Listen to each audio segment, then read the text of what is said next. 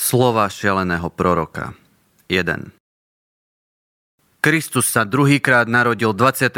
októbra 1968 vo váze v predsieni jedného farmárskeho domu v Kentucky.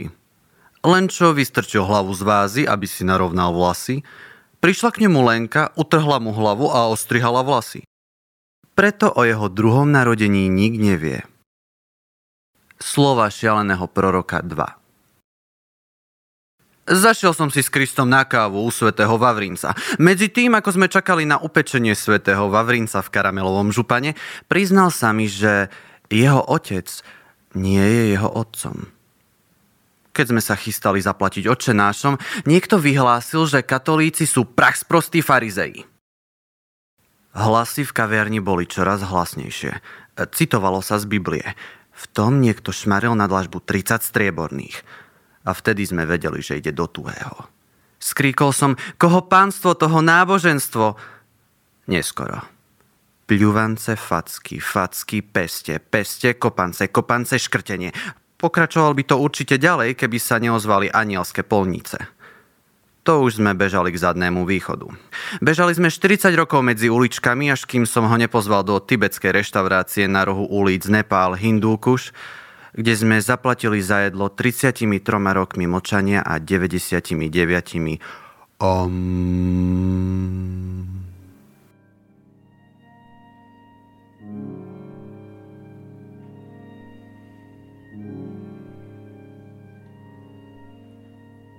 Alfred Todd sa narodil v Košiciach a od tohto momentu už s ním nie je nič isté. Aj neznámy človek vám o ňom povie viac ako on sám. Vraj sa snaží prežiť leto počúvaním Kate Bush. Vnáraním sa do cudzích slov a obrazov. Aby tak u neho nedošlo k zlyhaniu základných životných funkcií. Teraz sa potlka po chodbách Prešovskej univerzity v Prešove a pokúša sa narúšať geometriu chodieb, aby tak dokázal, že duša je rovnako dôležitá ako rácio a tabuľové normy. Aspoň takto sa to dopočul od ľudí, známych i neznámych ktorí to majú od neho samého. Ale nie je to isté.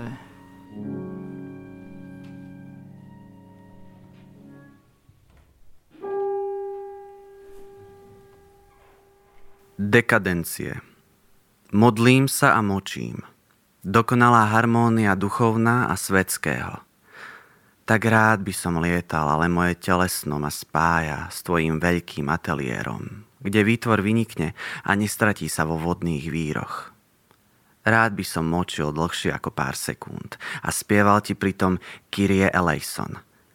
A keby existoval pevný bod na nebi, možno by sa moja chabá schránka predsa len s tebou priamo spojila. Pomaličky stúpala a ja by som cestou spieval Sanctus, Sanctus, Sanctus Dominus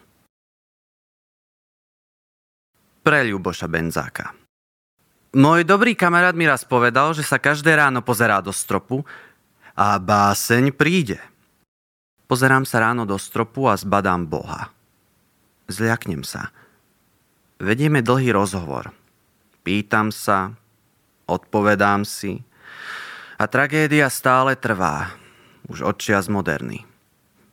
Vtedy sme ťa znovu zabili. Vravím, a nie sa tu o koho oprieť. Ešte šťastie, že stále ležím. Slovná výmena s Janou Bodnárovou Pri starobe aspoň vieš, čo máš robiť. Len sedieť, čakať a pozorovať, ako sa kamene valia dolu svahom. Sledujem a čakám a vravím si, dobre si ten príchod smrť vymyslela. Na pravekom Rolls Royce, rok na plné obrátky. Nezastavujeme, nemáme čas na vaše pomalé nastupovanie. Tak toto je ten prvý aniel. Aj vtedy pri Ortenovi. Žida prejde nemecká sanitka. Určite bola čierna zvonku aj znútra. Iba biele ruky. Biele ruky. Niektoré večery sa hral s pávým chvostom, o ktorom vedel len to, že nevedel, ako k nemu prišiel. Postavil sa nahý pred zrkadlo a strčil si ho do zadku. Mesiac mu prepožičal svoju pokožku. Pokľakol, pomaly sa roztváral a aby sa nezbláznil, polovicu tváre ponechal skutočnosti. Mesiac dosiahol vrchol noci. Natočil tvár na chladnú stranu sna. Perie sa zavlní, pohľady očí pokrivia. A kým ho pretínala deliaca čiara dňa, predstavoval si oči ako špendlíky. Pri vstávaní mať pocit niekoho, čo ťa potrebuje. Možno, že je škaredý, cíti sa nesvoj a neschopný. Rána sú zrkadlá, do ktorých sa obtláča a vnára niekam. Každý deň inam. Len nie do tmy. Ale dnes sa ťa to netýka. Dnes si tu pre niekoho, koho ani nepoznáš a len tak beháš po byte a vravíš ľúbim, ja ľúbim, ľúbim ťa.